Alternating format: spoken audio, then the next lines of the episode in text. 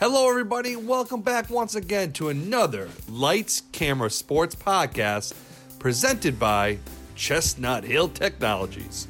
I'm your host, Mike Galtieri. Well, I want to, uh, as the winter progresses, invite a very special guest who you might remember, especially if you're from Connecticut and the local area. That's Tony Harrington. You might know him as the national anthem singer for the Hartford Whalers, the NHL team in the 70s, 80s, and 90s. He still sings locally uh, around the Hartford area and will be running for Bloomfield Town Council in Bloomfield, Connecticut. So I thought it'd be a great podcast to check in on Tony Harrington, kind of hear his life story, see what he's all about, how he remembers the Whaler days, singing the national anthem before all home games, and what he's up to now. So it was a fun podcast. Let me know uh, what you think of it. First, let's hear from Chestnut Hill Technologies, and then we'll go into a rendition of part of Tony's national anthem recording before one of his Whalers games, and then we'll go right into the podcast. As always, thank you so much for listening. Chestnut Hill Technologies is a leading technology integration and cybersecurity consulting firm based in the Boston area and owned by BC alum. CHT provides world class strategy and consulting to Fortune 500 and mid cap firms throughout New England and nationally, including State Street Bank, AMAG Pharma, and Intel Corporation. Check them out at chestnuthilltechnologies.com. That's chestnuthilltechnologies.com. Red band, the bombs bursting in air through night that our flag was still there. Oh, say does that star-spangled banner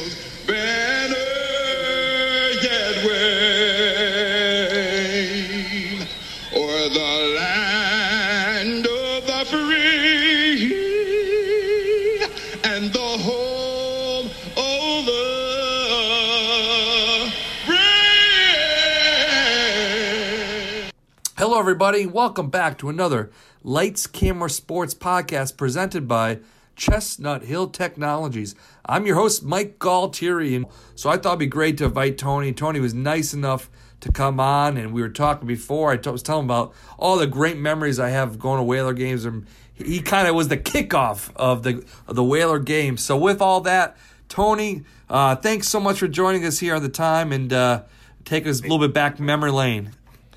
Thank you so much for having me. It's a pleasure. All right, well, Tony, I always like to go way back with all my guests. Just tell us your life story, if you don't mind. You grew up in the Hartford area. Where'd you grow up, how'd you get involved with singing and your musical talents?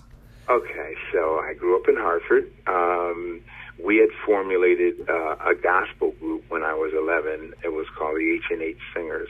My cousin Ronnie Harris, who's still involved in the music industry, lives in Arizona, but he goes by the name now of Ronnie Song. And uh, you know, it was just cousins that were singing at a variety of different churches uh, in Hartford and Springfield. And he was the musician. He could play every instrument. I had drums, but I only, I was a neophyte. I I really didn't take to it well.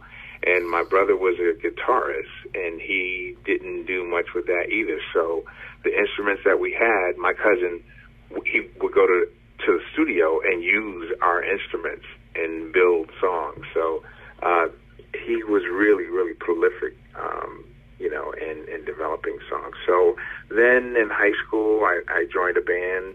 That same band we we brought to our college. I was at the University of Hartford, and uh, you know, stopped for a few years. I was doing some coffee house at that time, and uh, after college, joined another band and uh, and then that band dissolved in like uh, the early '80s, and decided to put together another group, Tony Harrington's Touch, which we've been together for 34 years. Yes, if you're from the Hartford area, you always see those flyers uh, around town for sure.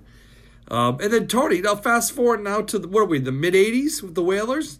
Uh, just tell us how you got involved with that. Give us that story of your Um, connection to the Hartford Whalers. Okay, I you know I always wanted to be involved with what was clicking in Hartford, and it was the Whalers. So I submitted a package uh, to to the Whalers office. They liked it. They said it was great, uh, but no, you know, uh, nothing happened.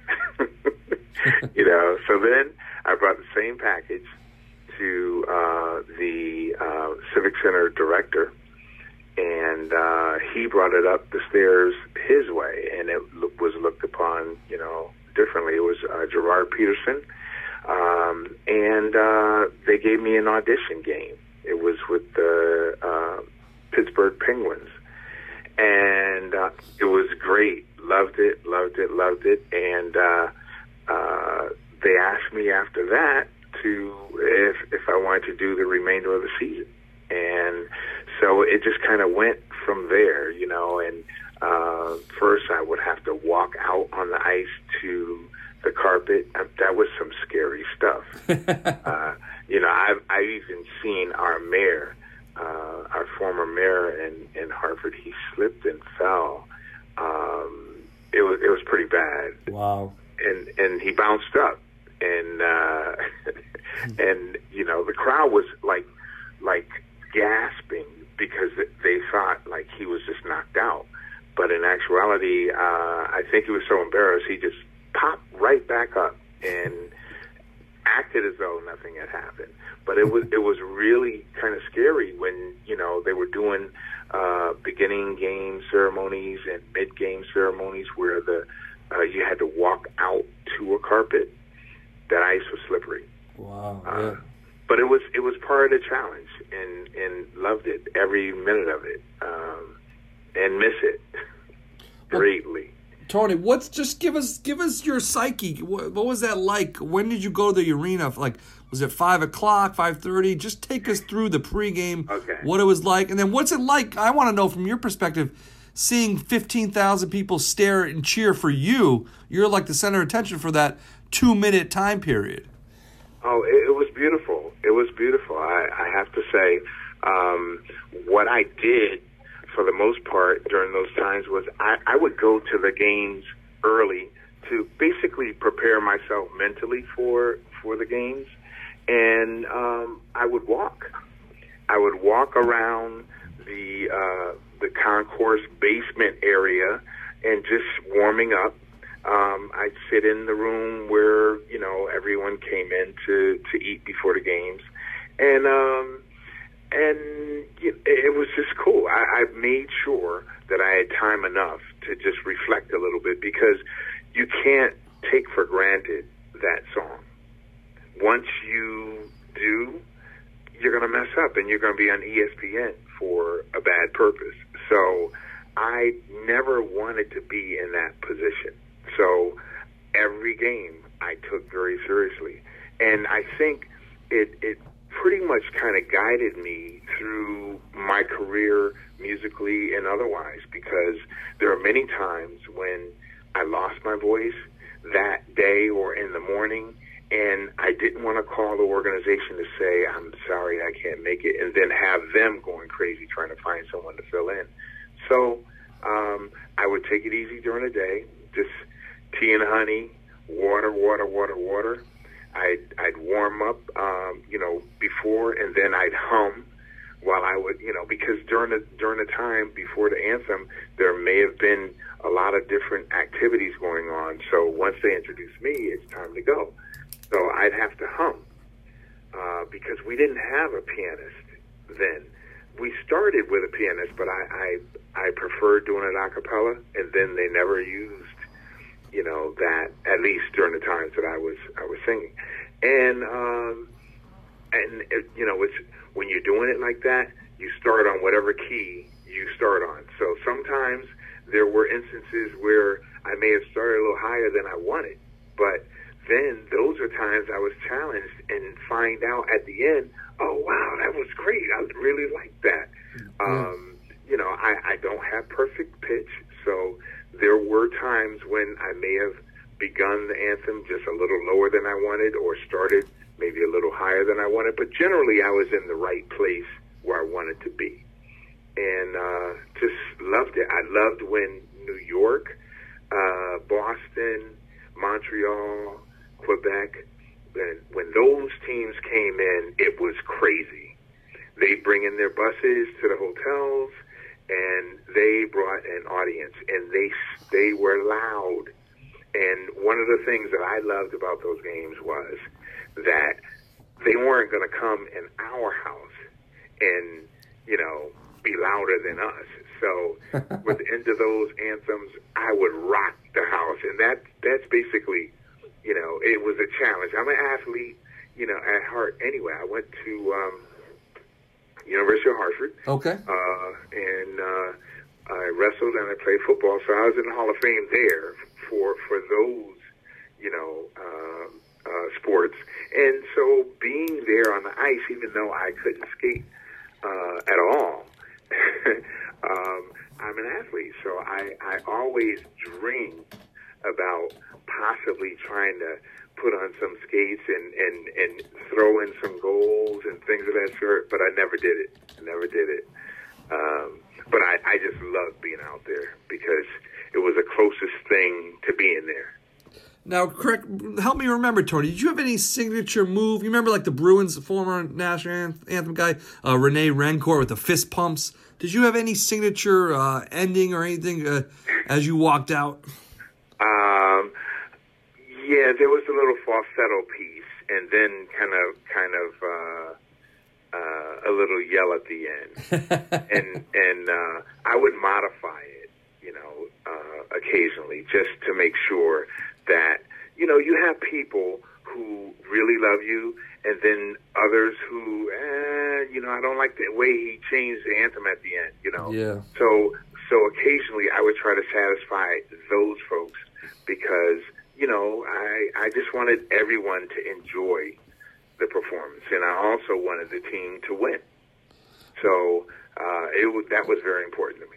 Is there a favorite part of the national anthem that you like? A favorite part, segment of the song that you enjoy singing, or that sticks out to you as you go through Uh, it, night after night? we get to Rockets Red Glare, because um, a, a lot of times, you know, when I've done other anthems for other events, uh, they would have rockets blowing up, you know, or if it was a Fourth of July celebration, they'd have they they plan things around that part. yes. So you know that those were pretty cool. You know, and and you know there have been a number of instances when I've um, performed for Veterans Day and for uh, different sporting events where they'd have fly flyovers. So we had to time it just right that at the end of my song, the jet or the you know the big huge plane that was coming was coming just at that at that right time. So, you know, it's been instances where we had to carefully, you know, put that together. There was one time I was doing Veterans Day and I didn't see the plane. I did not see the plane and I was close to the end of the song. I had to hold that note just a little bit and then the plane came over. It was perfect. That's awesome. That's awesome. All right. Well, looking back on your time, I might be putting a spot here, but is there any specific moment, specific game, maybe a playoff game that really, in your time with the Whalers, that kind of sticks out in your mind? Uh, I know you mentioned the Bruins, but is there any big time moment for you? Well, you know, we had we had a song. It was called "Win with the Whale," and it was the year when we took Montreal to the seventh game. Yeah, eighty six. And right, and and I had the pleasure of going to Montreal for that game. I was trying to get Claude Mouton uh, to allow me to sing the American anthem, the national anthem. Okay. Uh, he, he said, Tony, Tony, I lose my job. You know, but I was there in the stands when Claude Lemieux hit that uh, uh, overtime goal, and uh, they ended up winning, winning the Stanley Cup. But the interesting thing was Montreal was so beautiful, so beautiful. So I was going out to a couple of, you know, uh, the evening clubs, and and you know they used to do hockey night in Canada, so it wasn't it, it wasn't out of line for someone to come up and say, "Hey, Tony, I remember you." Blah blah. Uh, so there was a gentleman in the club, and he said, "Hey, are you a singer?" And and I said, "Yes, yes." I was smiling and everything, like you know, kind of kind of blushing a little bit.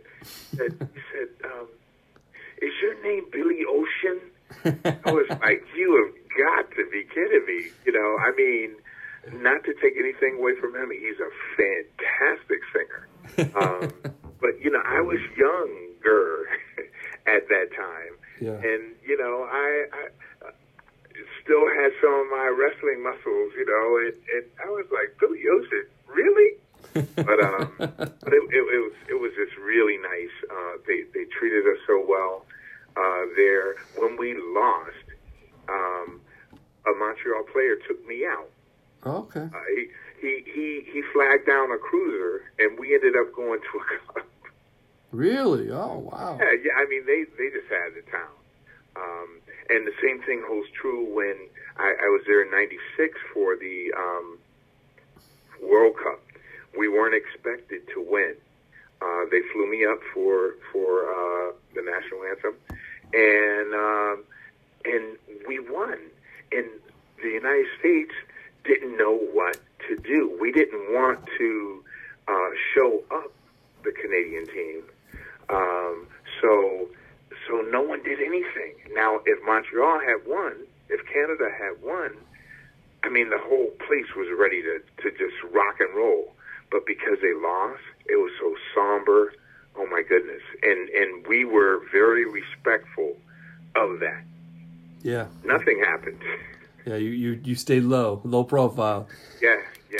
You got me thinking as you talk about the Canadian, you know, doing that. You not many people know you sing the Canadian national anthem as well. Just talk about how you learned French and got involved with doing that as well.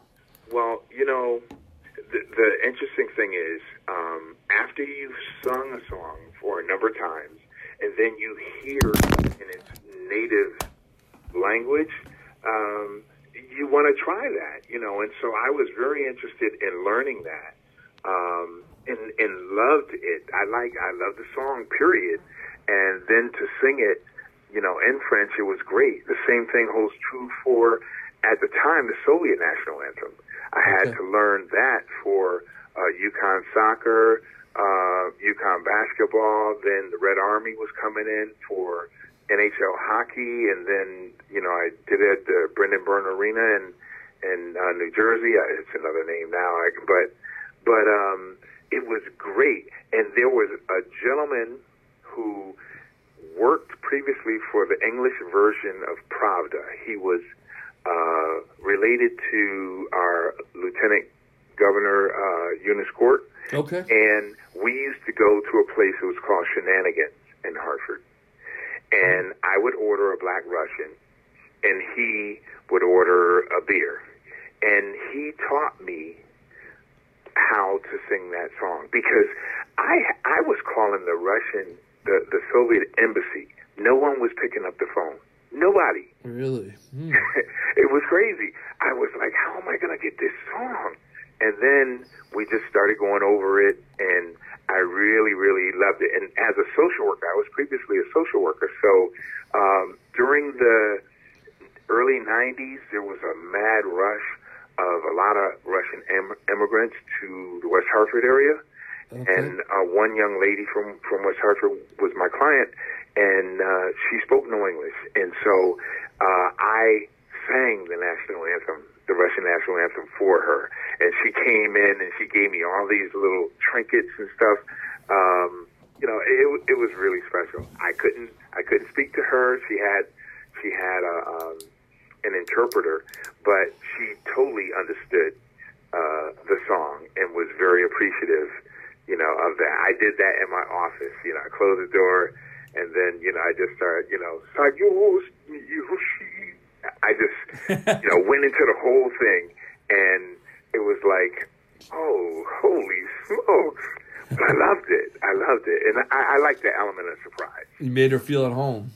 Yes, definitely. Chestnut Hill Technologies is a leading technology integration and cybersecurity consulting firm based in the Boston area and owned by BC alum. CHT provides world class strategy and consulting to Fortune 500 and mid cap firms throughout New England and nationally, including State Street Bank, AMAG Pharma, and Intel Corporation. Check them out at chestnuthilltechnologies.com. That's chestnuthilltechnologies.com.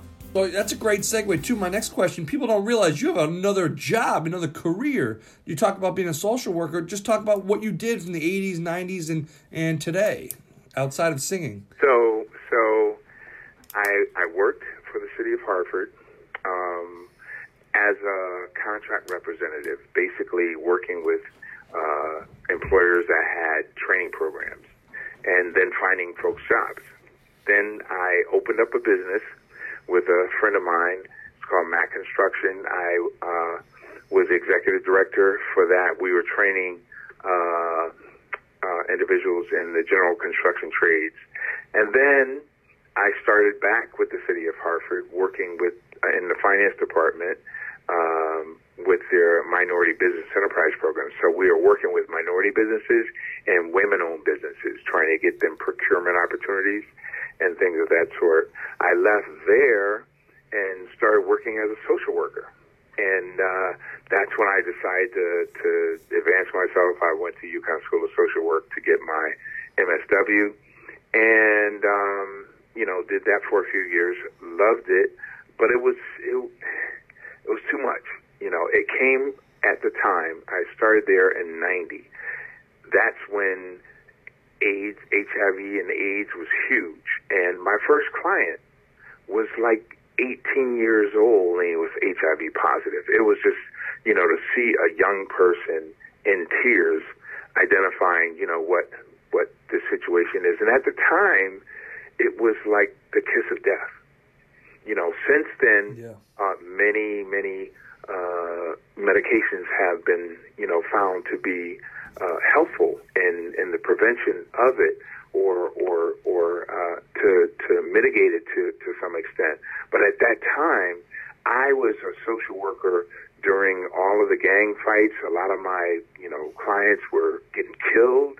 It was crazy, um, and and and so uh, you know took a lot out of me. So even though I went for my MSW, I was looking to get out of social work. So I started working at Tunxis Community College. Uh, I was a minority business, excuse me, minority affairs coordinator, and I worked in admissions and uh, loved that job. Uh, I then uh, moved to um, Goodwin College, uh, where I was director of continuing education. So there was a program that I worked with quite a bit. It was called Summer Bridge, and it was uh, designed to bring uh, opportunities to young people who had not necessarily had great success in high school, but still wanted an opportunity to go to college. And so we we worked on their general uh, writing and math and English skills to get them to the level that they could take credited courses. So um, it, it gave them a jump start because uh, they were able to earn about six to seven credits in advance of their first year.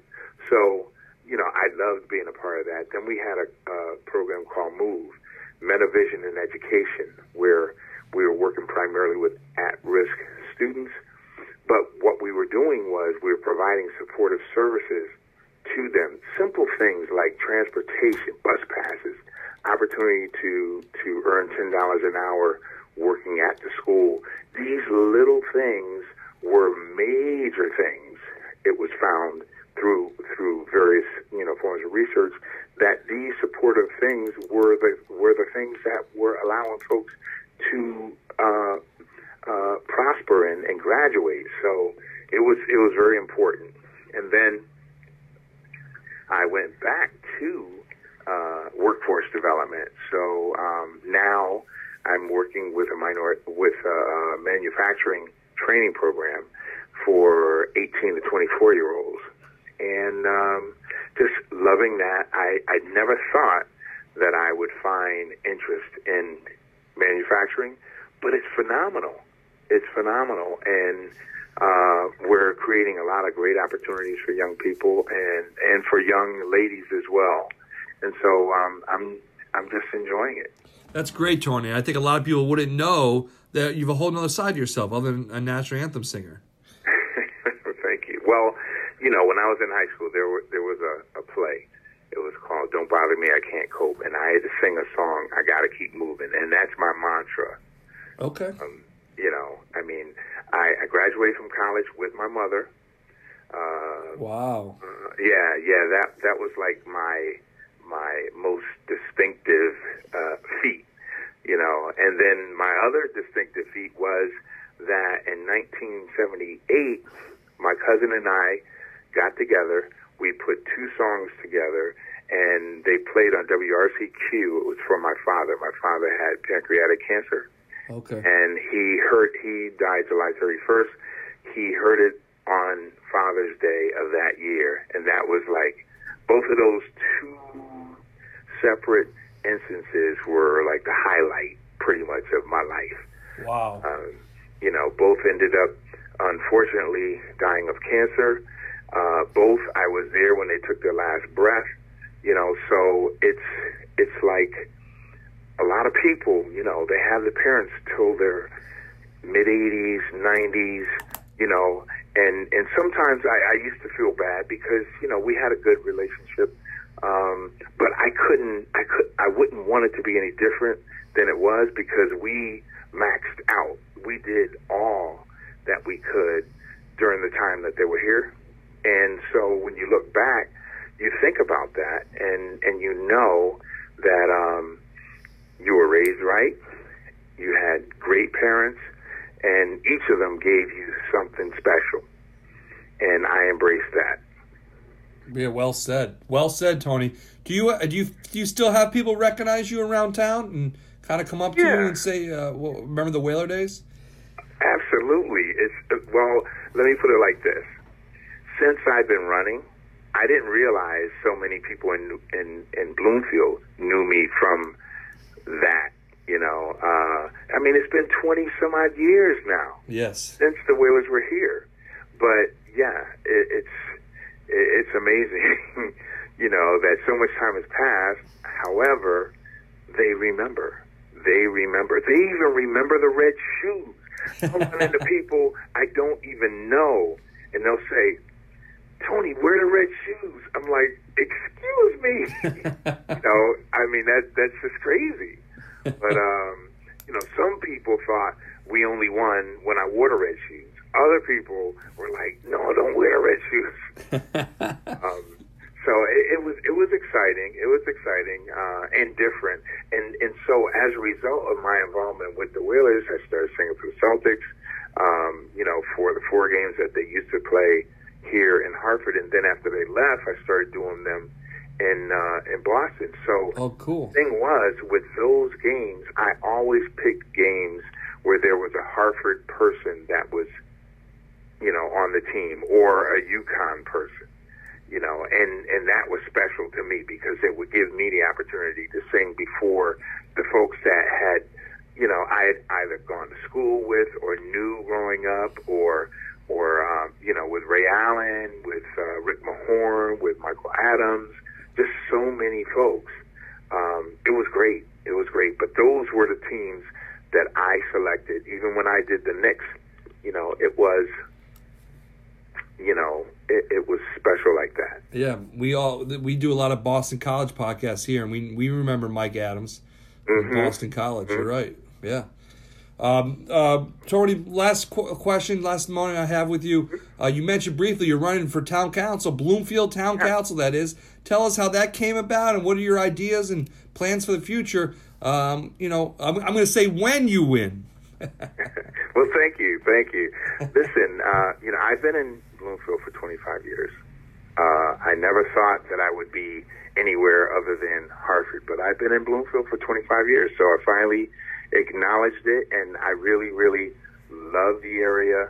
Great people, and you know, um, it was brought to my attention that I should consider, and you know, I I did some some uh, thought uh, provoking exercises, trying to just figure out is this really what I want to do? You know, I'm not 24 or 37 anymore, but you know, and then I said, you know what?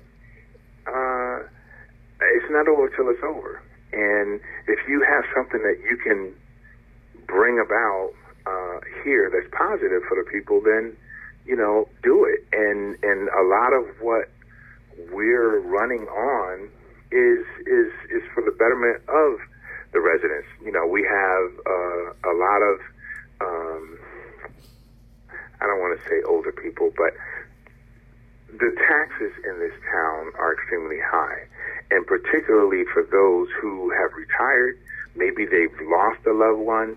Uh, the, the challenges, you know, dealing with that one check are huge, and so you know there there needs to be some property tax relief. You know, in the areas we have uh, an excessive tax burden on on homeowners, and then you know we we need to think of more about. Uh, increasing we have we have increasing class size which is you know caused by education budget budget cuts we've had made tremendous progress but we don't want you know to to go back to the times when so many people were leaving the town because they thought that they could have a better education for their kids somewhere else uh, Bloomfield is a beautiful town and we need to make that investment you know uh, for our kids and you know there's there's other issues you know there's there's a lack of enforcement of town ordinances um, we need to repair our roads um, you know I just think that um, because I'm running and I'm going door to door talking to people I'm actually finding out directly from the residents what their concerns are and and I love that everyone is not going to be, hey ho, yeah, we're we're going to vote for you. They want to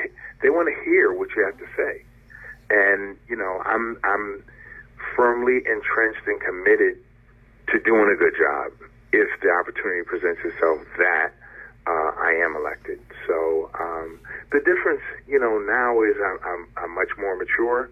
You know, um, I, I I feel comfortable in in uh, speaking to people. Um, I'm not going to go off the rails uh, in a conversation. You know, there, there's sometimes, and and it, it ends up being sort of a, a leadership void, and what we're trying to do is fill it at this point. So uh, I'm prayerful. I'm hopeful that um, you know I get that opportunity. Hey, well, best of luck, Tony, and you're still involved, of course. Tony Harrington and the Touch. People can hear you all around the Hartford area. That band as well, too, right? yes, yes, absolutely. Of course, I've had to uh, do some fundraising events with my band. Uh, you know, so it's been fun. It's been meeting people at the doors. It, it's been meeting people at our events. So, um, you know, the fact that I'm running for council does not mean that my life as a musician ends. It's just an extension. You know, people have. I, I've been doing my regular job and music all my life, so why would I now stop? Yeah, yeah. What um have people want to help you out? Fund fundraiser. Is there any way they can reach you to help you out, volunteer, or whatever, down the stretch here as we head into the fall? Well, well I, I wish I wish I had my. Well, I'm going to give my number. It's eight six zero five seven three. 1434. We need uh, phone callers. We need door to door campaign volunteers. Um, we need um, uh, donations. you know, uh, we're we're a challenge slate, so uh, and and I feel funny even saying that because we were actually endorsed by the Democratic Town Committee, but due to some not so perfect uh, uh, management of that particular meeting. It was taken over, and they flipped it. So that's fine. That's fine. Uh, we're gonna just do what we have to do, working hard as heck to um, to uh, get the vote out, and uh, we're prayerful that at, in the end we'll uh, we'll be successful. Well, hey, Tony Harrington, can't thank you enough. My last question, it's putting you a spot a little bit, but can we get maybe a couple notes out of you as, as we wrap up this podcast with a little national anthem? Mm, you know, the, the problem with that, you can't do a couple of notes of an anthem. you know, I mean that that's it's it's sort of like uh, disrespectful in a sense. That's true. You know? That's true. Um, so I, I would be I would be reluctant to to do that because I'm just coming from work, and I would have loved to. You know, I should have thought about this. uh, warming up because you know, again, I'm no longer 25. I, you know, I do my water, I do my tea and honey, and that's when I know that you know I'm I'm ready. But um, you know, I I love to do it. I still love to do it. Uh, but no, no, no. but hey, but we really appreciate you taking the time and kind of re uh, remembering your career and uh, trying to as you run here for in the future of town council of Bloomfield. So thank, Thank you so much. Appreciate it. Great. Chestnut Hill Technologies is a leading technology integration and cybersecurity consulting firm based in the Boston area and owned by BC alum. CHT provides world class strategy and consulting to Fortune 500 and mid cap firms throughout New England and nationally, including State Street Bank, AMAG Pharma, and Intel Corporation. Check them out at chestnuthilltechnologies.com. That's chestnuthilltechnologies.com. Well, thanks once again to Tony Harrington for joining us here on the Lights Camera Sports podcast presented by Chestnut Hill Technology. Like to remind everybody, uh, if you'd like to join Chestnut Hill Technologies and advertising on this podcast, just email Mike, M I K E, at lightscamerasports.com. Also, check lightscamerasports.com. It's a new website. All the podcasts from the past we've been listening to uh, are located there. It's a great access hub for all of Lights Camera Sports. All right, everybody, thank you so much for listening. This is Mike Galtieri signing off. Band, the bombs bursting in air gave proof through the night that our flag was still there. Oh, say does that star-spangled banner